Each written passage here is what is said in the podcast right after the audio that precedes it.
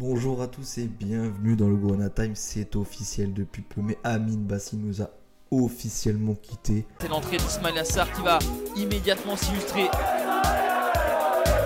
là, on est déjà à 3, hein, je peux vous dire 3. Et ça, ça m'énerve. Ça m'énerve. Le titre de champion est fêté dignement à Saint-Symphorien. Ouf, on savait pas quoi en faire, on sait pas pourquoi on savait pas quoi en faire. C'est ça le problème dans ce club, on communique pas. Et notre entraîneur est assez évasif et pas clair sur les joueurs qu'il aime pas et n'ose pas le dire alors que c'est son tempérament et qu'il reste très clairement transparent dans les décisions qu'il prend. Mais donc, notre Amin Bassi, euh, ancien de Nancy, on le rappelle, qui a fait directement le transfert d'un ennemi à l'autre, s'envole outre-Atlantique pour les Houston Dynamo, qui aurait posé, attention pour lui, 1,5 million de dollars alors qu'il jouait avec la réserve. En euros, ça donne à peu près 1 380 000 pour un contrat qui s'étend jusqu'en 2025. Si on compte les 6 millions de Kiki et qu'on compte ces, allez, 1,5 million, ça fait quand même 7,5 millions d'euros. Pour l'instant, les finances se portent très bien.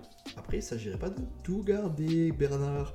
Parce que là, vu ce que tu fais avec nos transferts, et Monsieur Drey aussi, on ne vous oublie pas parce que c'est vous qui êtes en charge de nos transferts du mercato hivernal, et ben c'est le désert hein, pour l'instant. Donc euh, amasser des millions comme au mercato estival, amasser, amasser, et ne jamais réinvestir dans le club. Moyen, moyen, si vous voulez ce que je veux dire.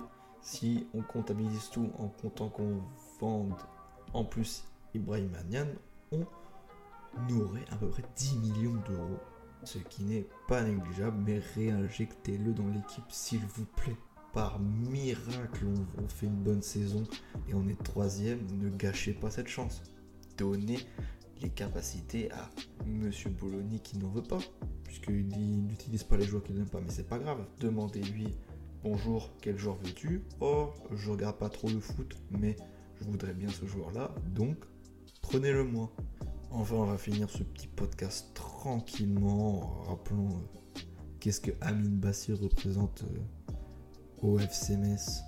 Et bah, pas beaucoup de choses, hein. Ce, petit Amin Bassi cette saison, c'est 4 matchs, en réalité 120 minutes.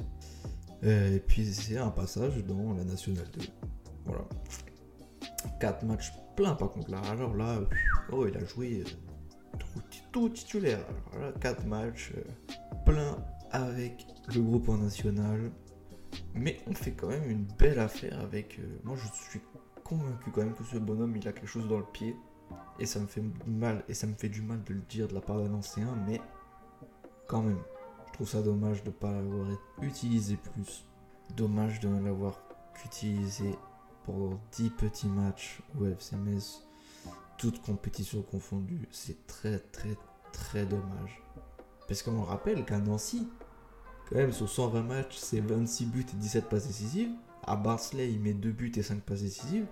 Dommage, mais Monsieur Bologna ne l'aime pas, donc ça jarte. Et puis, euh, bon, c'est vrai que contre Bordeaux, quand on lui a donné 90 minutes, il a rien fait. Et on a dû. Et Bologna, c'est une guillotine. Si tu ne fais pas les résultats quand on te le demande, eh ben, te vire et on te met sur le banc et on te dit, toi, tu vas aller à Houston. Sauf avec Saint-Lény-Joseph.